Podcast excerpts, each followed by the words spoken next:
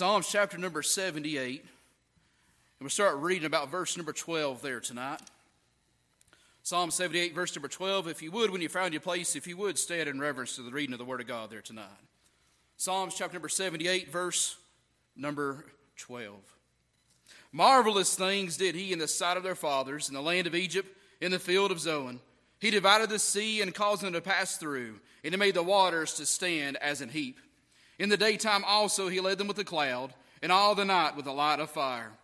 He clave the rocks in the wilderness and gave them drink as out of the great depths. He brought streams also out of the rock and caused waters to run down like rivers. And they sinned yet more against him by provoking the Most High in the wilderness.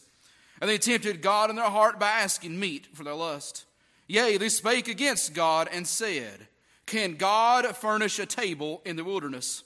Behold, he smote the rock, that the waters gushed out and the streams overflowed. Can he give bread also?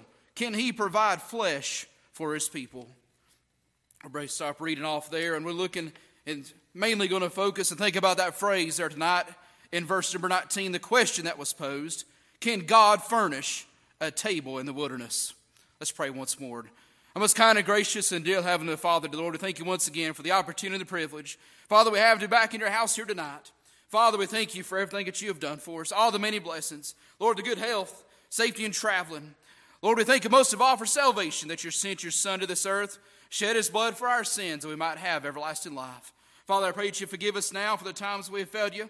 Lord, forgive us for our sins. Take the reading of your word here tonight, bless it, and use it as you see fit. Lord, just take the reins of the service. Let all things be done to glorify you.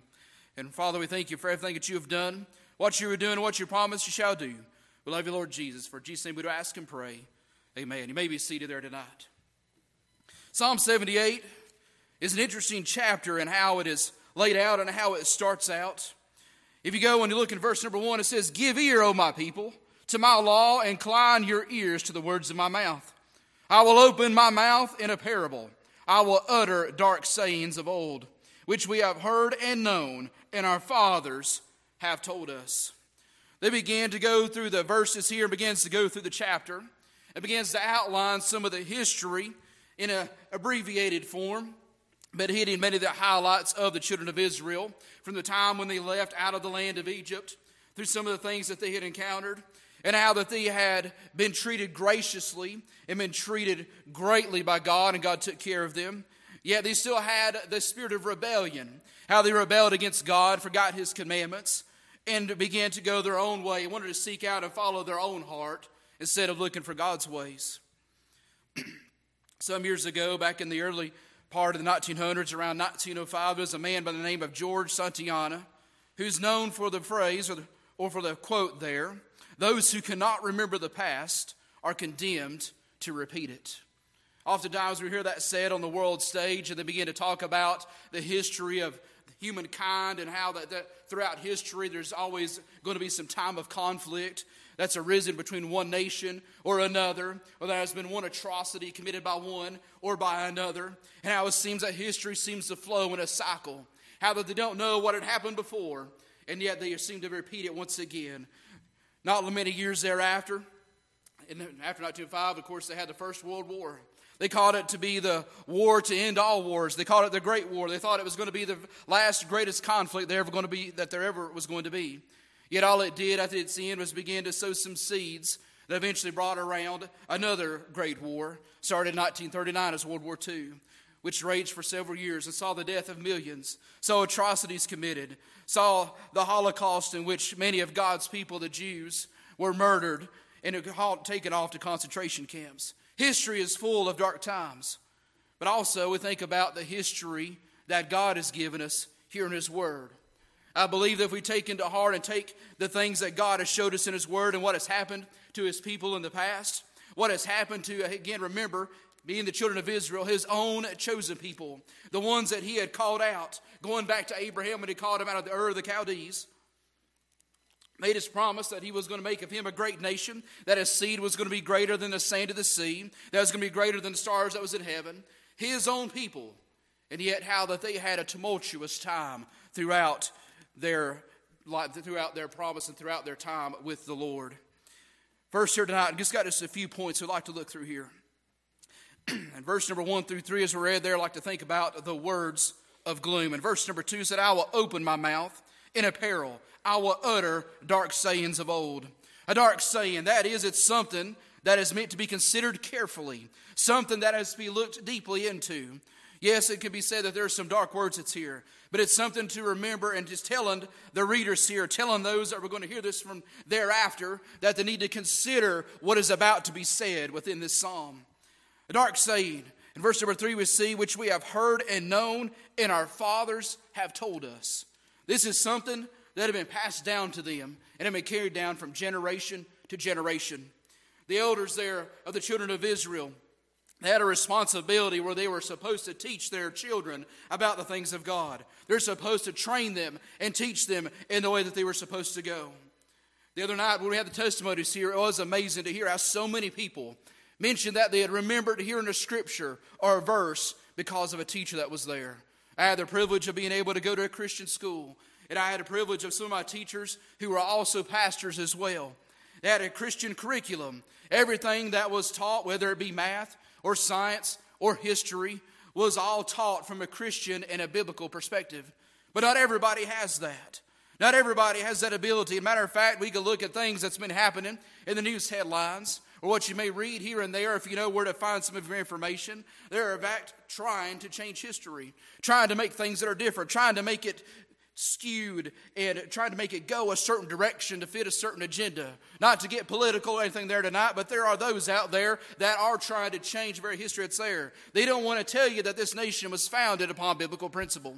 They don't want to tell you that the founding fathers, many of them, would have to stop and they would call to have a time of prayer. Why? Because they knew that they needed to seek some guidance from on high. We, they had believed that we were creatures that were created by God, that we were endowed by the Creator, that we had certain unalienable rights. But yet they want to teach you that something different there. We have a responsibility, despite what the world says, to train up the generation that's coming up behind us to let them know the history that's going to be there.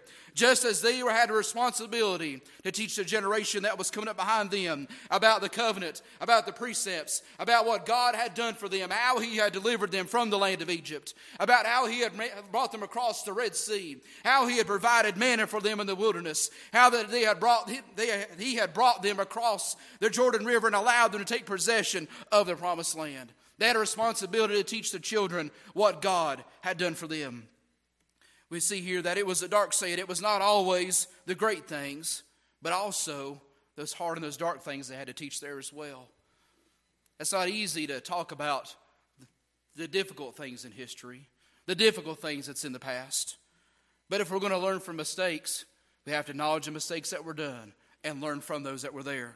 The children of Israel, throughout that time, you can go through the book of Exodus, you can look through their time with Moses, go through the time that you would see in the book of Judges. And it was a back and forth. There would be a time that they would be on a spiritual high and that they would serve God, and God would bless them. But then after a time, those leaders, that generation, began to fade away.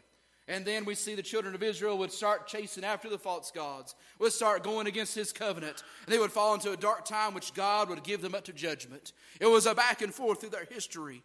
Psalmist here is saying that they need to take and consider that history, take and consider what had happened before, and that they need to learn from it. Not only to see that they were words of gloom, words of darkness, and things that needed to adhere to, we also notice that they were words of gravity. Verse number four We will not hide them from their children, showing to the generation to come the praises of the Lord and his strength and his wonderful works that he hath done. For he established a law in Israel which he commanded our fathers, that they should make them known to their children, that the generation to come might know them, even the children which should be born, who should rise and declare them to their children, that they might set their hope in God and not forget the works of God, but keep his commandments. It might not be as their fathers, a stubborn and rebellious generation, a generation that set not their heart aright, and whose spirit was not steadfast with God they knew that there was a gravity. That means there was some importance, that there was a strong need for them to pass on this saying, for them to pass on the word that God was given to them there. It was to be taught to the children that was there. God, as again, as we had touched on, God had commanded them to teach our children, generation to generation, about Him, about Himself, and what He had done for His people. But again, as we saw, He provided a warning with the instruction. He provided an historical example to those who might want to be rebellious toward God. Did any of y'all ever have a childhood where maybe you decided you're going to be just a little bit mischievous? If my mother's listening there tonight, she would tell you that I was a little bit mischievous when I was growing up. More than once, do I remember when I was growing up and learning right from wrong? Do I remember being told, you better not do that? And of course, what's that human nature want to do? Your human nature says, they told me not to do that. You know what? I want to do that. I might not have thought about doing it before, but that because they said it, I wanted to do that. Why is it when you're walking by on the sidewalk and you see a sign that says, keep off the grass, what do you want to do? You just want to walk over there and you just want to touch it and just look around and be like, I got away with that. What's the big deal with that sign that's there? Sometimes we do that exact same thing when it comes to our spiritual lives. God gives us something that's there and says we better not do that, and we think, oh, I can handle it. Oh, it's going to be okay. I won't fall into the same trap. I won't fall into the same place that someone else fell into. But we're still just flesh, and we are still subject to those same weaknesses that every person from Adam has been subject to and still continues to be subject to to this day. Robed in sinful flesh, never going to be free from it till God calls us home and get a glorified body.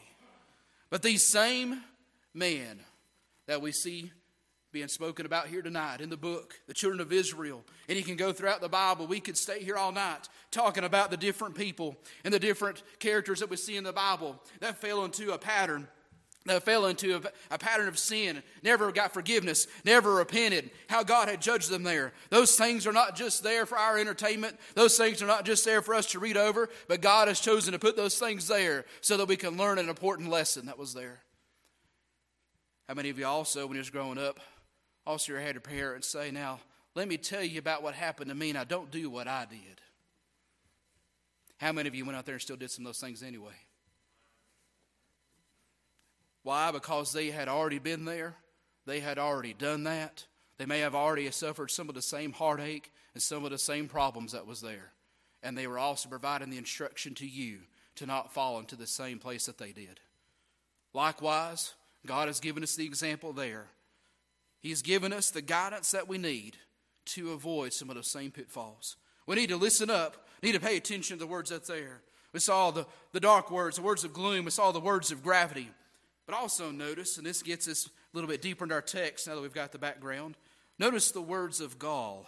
That is the nerve, the brashness, the rebellion that was seeping out there. Verse number nine The children of Ephraim, being armed and carrying bows, turned back in the day of battle. They kept not the covenant of God and refused to walk in his law, and forgot his works and his wonders that he had showed them. Marvelous things did he in the sight of the fathers. In the land of Egypt, in the field of Zoan, he divided the sea and caused them to pass through, and he made the waters to stand as an heap. In the daytime also he led them with a cloud, and all the night with a light of fire. He clave the rocks in the wilderness, and gave them drink as out of the great depths. He brought streams also out of the rock, and caused waters to run down like rivers. Boy, it's amazing to think about what all the things that God had done.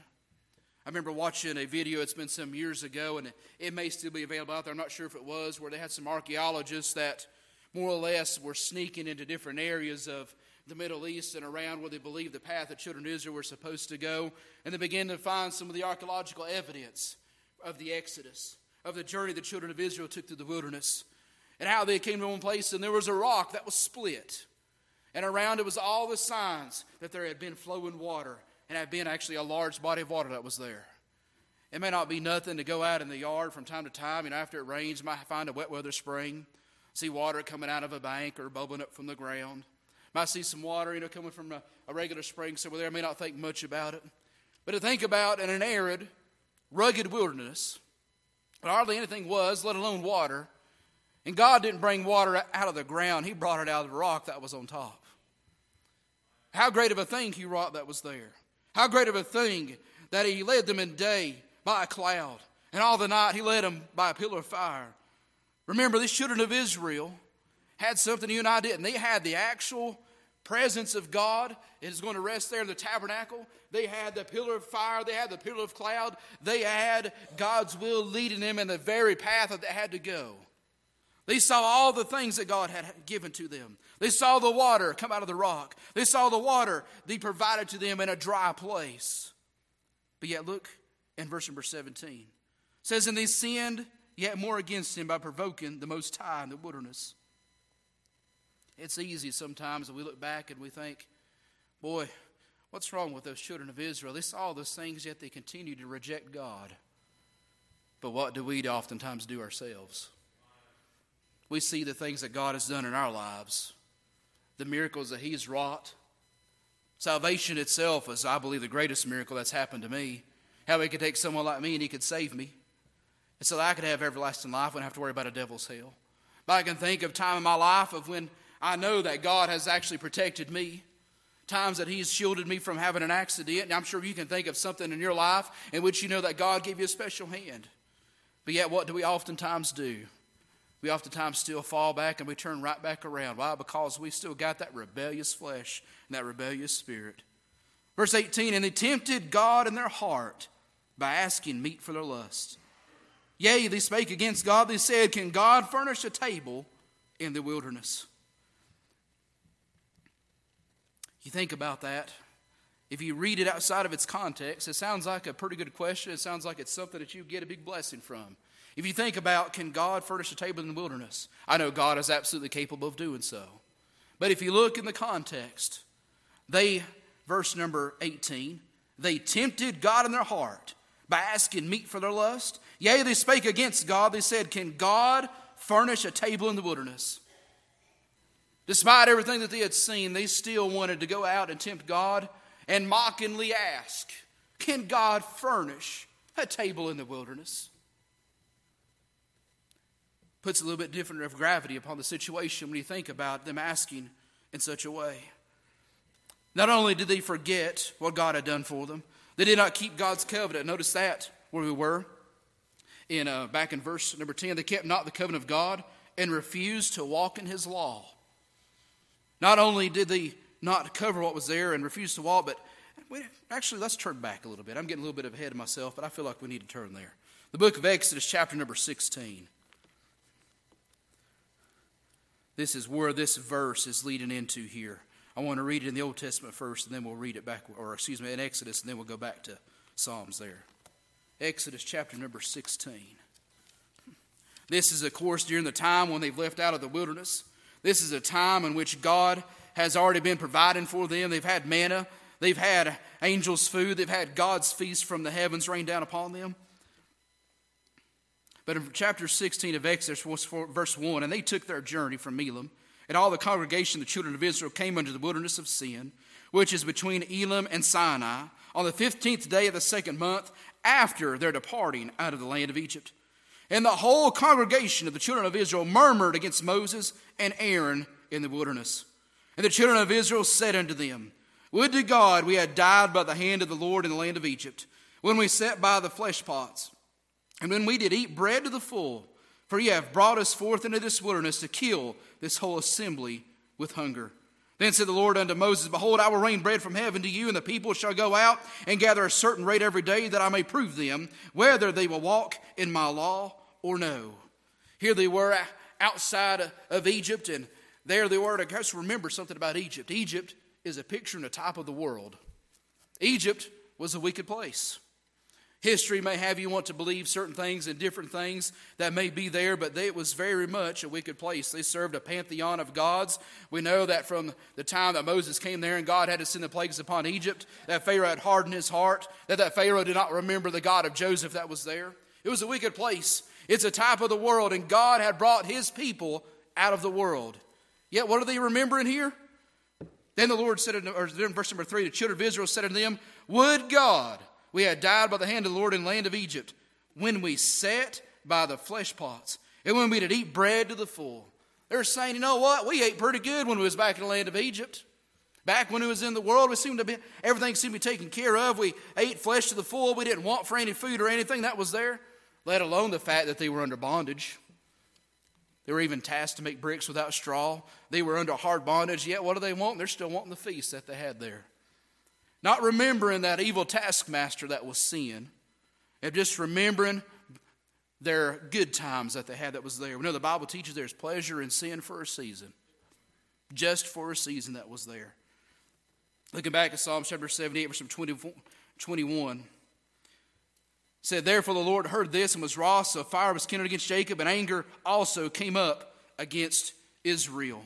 We're getting ready to see some of the judgment of God that was coming down there. That was about to take place. Why? Because of their rebellion. Why? Because they were lusting after the things they had had before when they were in the world instead of one of the things that were there. You would see even here in this same chapter, the man that God had sent them there is called the angel's food, the bread that came from heaven. They desired what was there in Egypt more than what God was giving to them that was there. Oftentimes we do the same thing. You may say, Well, I, Uh, I, am not just like those children of Israel. I'm not like them. It's going to be there. I, I've got the book. I know everything should be right there. And rightfully so, we shouldn't be that way. God's given us this book. Remember, they didn't even have this. They didn't have the Word of God. They didn't have a full copy like we do. But they did see the miracles that was going to be there. Yet they still wanted the things that they had before when they were in the world A couple things can be said about that. Book of Proverbs, chapter number 26, and verse number 11 says this As a dog returneth to his vomit, so a fool, so a fool returneth to his folly. 2 Peter chapter 2, verse number 22 references back to the same scripture. And it says, But it has happened unto them according to the true proverb. The dog has turned to his own vomit again, and the sow that was washed to her wallowing in the mire. If we're not careful, we don't mind our steps, we don't mind the path that we're on, we're apt to go back to the same place that we was before. If we don't guard our hearts, have to be careful what we put in here. That's eventually what's also going to come out of us as well. Have to be careful what we see there. I always thought that was an interesting verse. If any of y'all ever been around hogs, ever been around any type of pigs that was there. My dad raised somebody quit before I before I came along, but I remember when I was younger, Dad took us up to Missouri to see uh, what would have been my uncle there, his oldest brother, and we got to see some of my cousins and such that was there. I was probably only about six, maybe seven at the time. Some of them had a hog farm. Let me tell you, you smelled that hog farm long before you saw it. And when you got there, you, they're not necessarily a clean animal either. You can take that hog and take that pig and you can wash it off and make it nice and pretty and everything. You know what it's going to do? It's going to go right back to the same pig pen it was in right back in the same mud hole. Bible also says, All we like sheep have gone astray.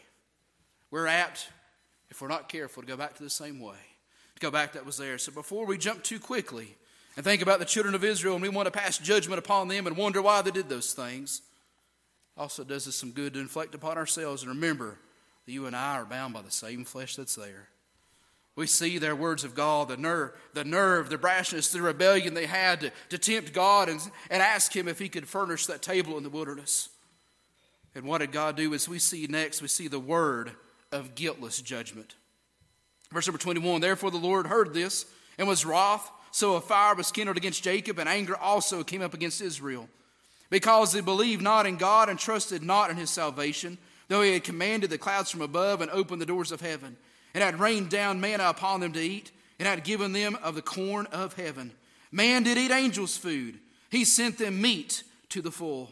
He caused an east wind to blow in the heaven, and by his power he brought in the south wind. He rained flesh upon them as dust, and feathered fowls like as the sand of the sea. And he let it fall in the midst of their camp, round about their habitations. So they did eat and were well filled, for he gave them their own desire.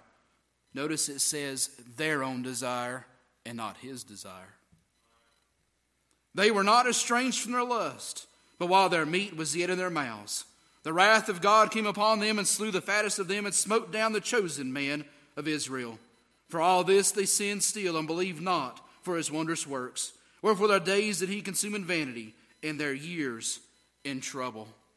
children of Israel can God furnish a table of wilderness? They're saying more or less, can God not provide us the same thing that we had when we were in the world? Can God not set up the table and provide us what we want that was there? You have to be careful sometimes what you ask God for. He may just give it to you. In this case, He did. We know that in the New Testament, there in the book of Romans, as even Bible says that God gave them over to a reprobate mind. Talk about those in the world that didn't want to keep God in His knowledge, those that wanted to rebel against Him, those that wanted nothing to do with Him, and God gave them what they desired. He gave them the reprobate mind that was there. Here, they desired to have the things that they had before in the world.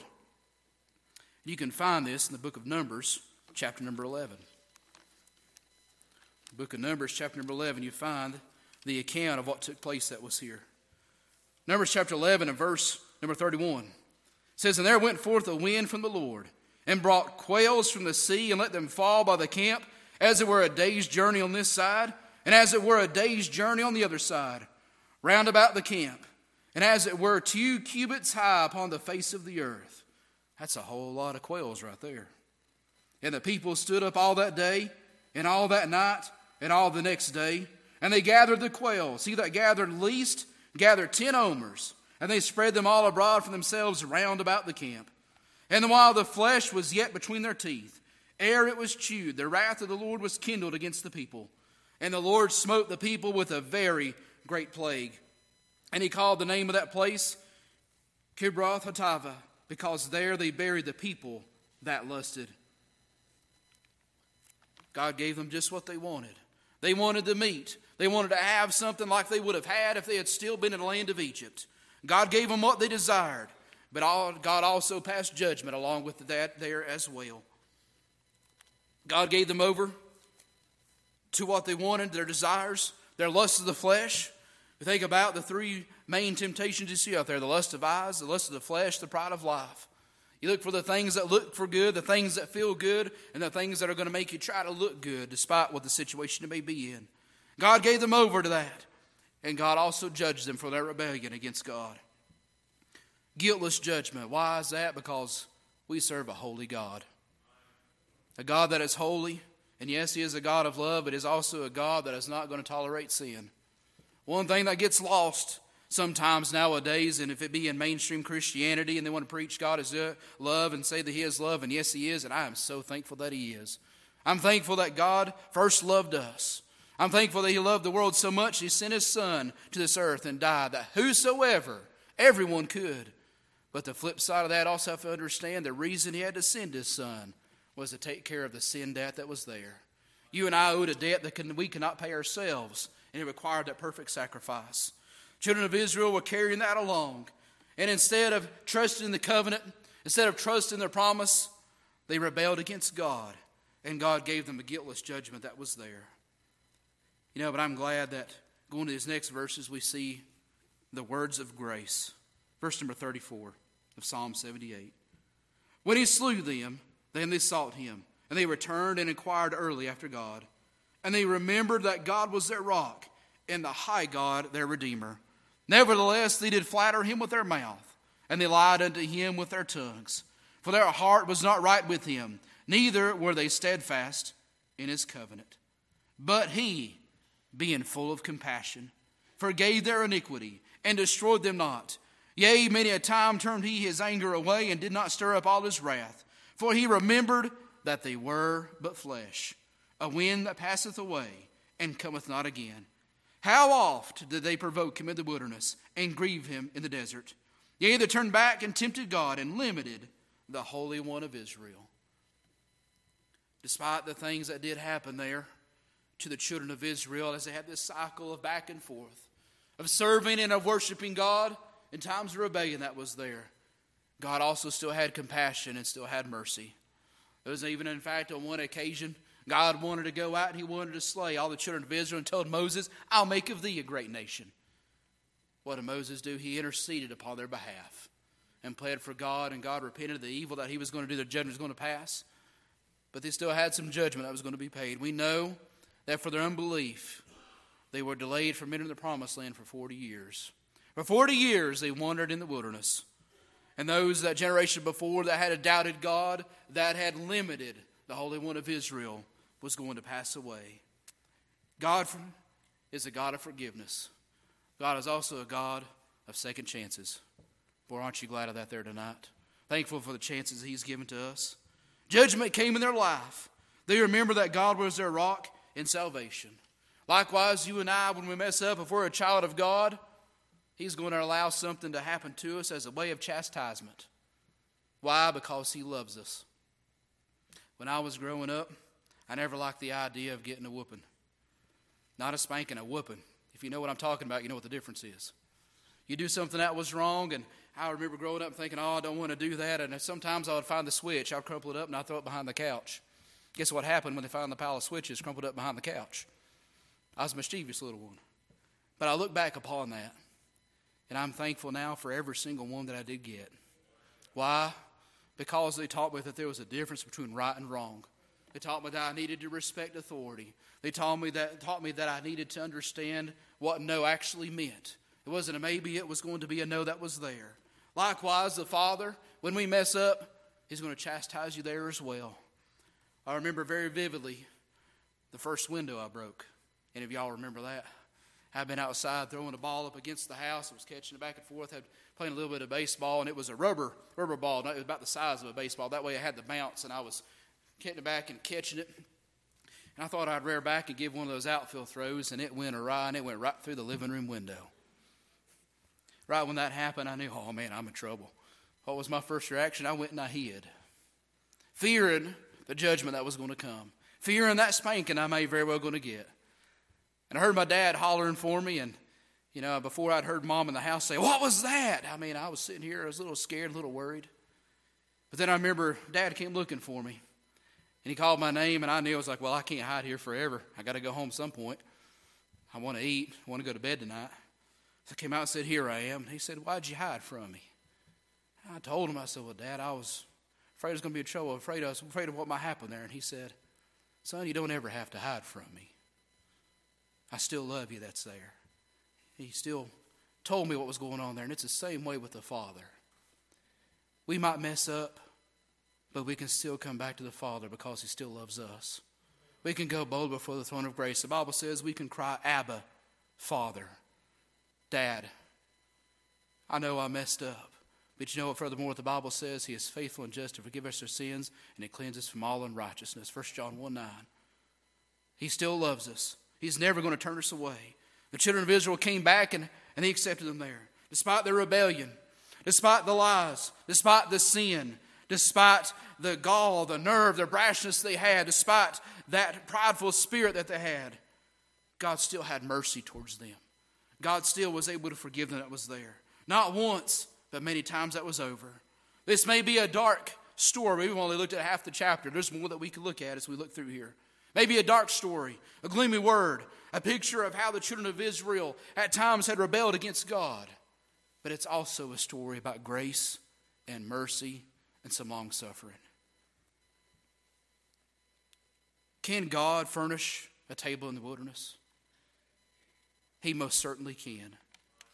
Children of Israel, they were looking for it not in a way that God provided. They had angels' food, they had perfect food. I, haven't you ever wondered what that stuff would have tasted like? The Bible says it talks about having a taste of honey and would have been some sweet bread that was there. I've heard people say they thought it might have been a roll from the steakhouse or something similar along those lines, but I don't believe there's anything on this earth that would compare to what the angels' food, the, the manna that God had given them that was there. You know, oftentimes, we oftentimes look back and we think, you know, back when I wasn't serving God, back when I was in the world, I may have had this, I may have had that, I may have been having a good time, I may have had all these things, and I may not have it now. But we're looking to the wrong place to measure what we have when we should be looking above to weigh at what we should be measuring what He's given us and what He has provided to us as well. You've heard it said, you know, count your many blessings, name them one by one. I was out to bed it said, Count your many blessings, name them ton by ton. We're blessed for God's people. God can furnish a table in the wilderness. Harold Sightler, a preacher, you may have heard this message. He is known for one of his messages that's God can. Can God? God can. That was the heart of his message. God is able to do abundantly above that which we have ever thought, that which we have ever imagined.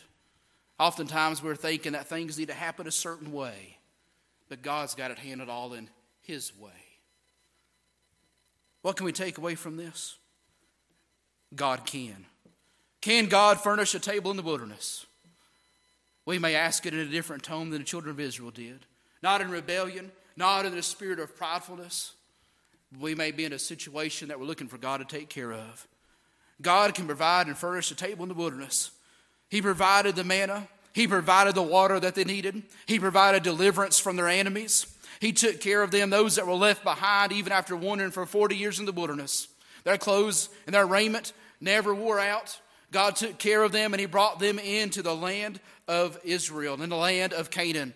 Furthermore, God began to deliver unto them all the cities that were there, and their enemies began to fall before them. Why? Because God was with them, and they chose to put their faith in God and keep God first.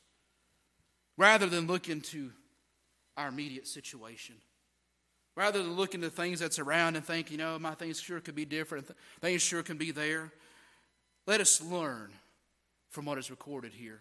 Let us learn from the lesson the children of Israel. Not to want the things that we may have had in the world, in the land of Egypt, and the things that have been there, but to trust in the things that God has given to us, into the blessings that He has given to us, and the guidance He's given us in that situation. May not be quite what we're looking for. And we may think, well, God, why aren't you giving this to us? God, why aren't you handling it just this way that I want to be? I want to be when we should be saying the way He wants it to be. Let God take your situation, whatever you're in, whatever wilderness you're in, whatever barren place you're in, whatever desert that is there that you seem to be lacking, and let God lead you through it in the way that He wants to. Let's remember that God is ever merciful. God's going to take care of all of our needs, not our wants, but He will take care of our needs. Verse 41 had a very interesting phrase at the end. Yea, they turned back and tempted God and limited the Holy One of Israel. I've been guilty of doing that before, putting a limit on what God can do. But the Bible says if we had faith as a child, we could say, Thou, you know, to this mountain be thou removed, be thou plucked up, and be thou cast into the sea, and it would be done. But oftentimes we just don't have the faith, even as of a child. We lack the faith. Why? Because we believe that we've seen the things in our life and we see what takes place and we think that things are going to happen a certain way, and sometimes we put a limit on what God can do in our minds and in our lack of faith. Let's pray to the Lord that He would help us to grow our faith, that He would be merciful unto us for putting a limit on Him, that He be merciful unto us for wanting to see things done in our way, like the children of Israel did. Let us learn from His words. Let us also pass it on. There's a generation that's coming up there's a lot of kids over there at One Way there tonight. I sometimes wonder what kind of world my little girl is going to grow up in. They never know what they might face. But I know one thing God can.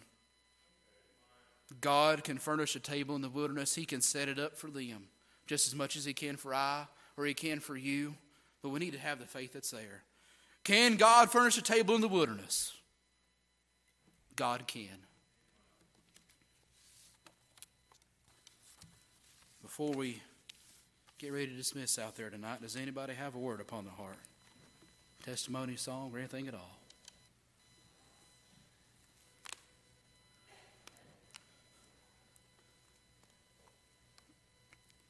That's Amen.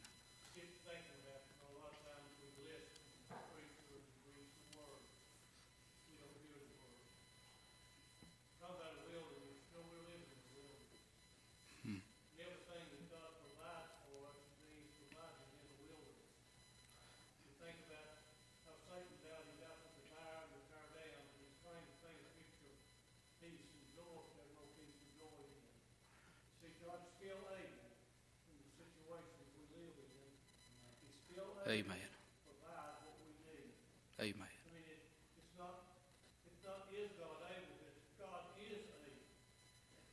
Amen.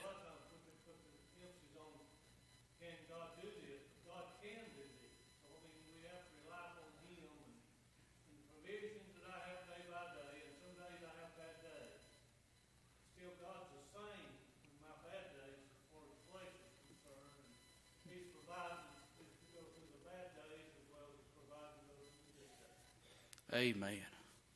Amen. Anyone else?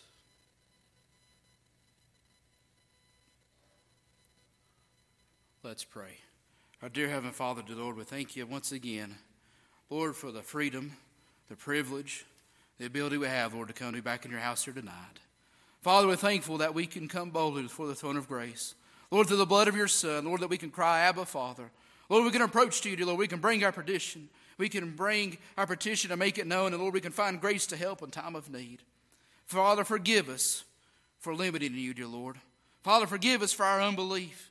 Father, forgive us for looking for the things that we wanted ourselves instead of seeing what you had provided and what you had done for us. Father, I pray that you be the main prayer requests and the objects, dear Lord. Lord, I pray that you be the services that's happening in other churches across the land. Lord, I pray for revival.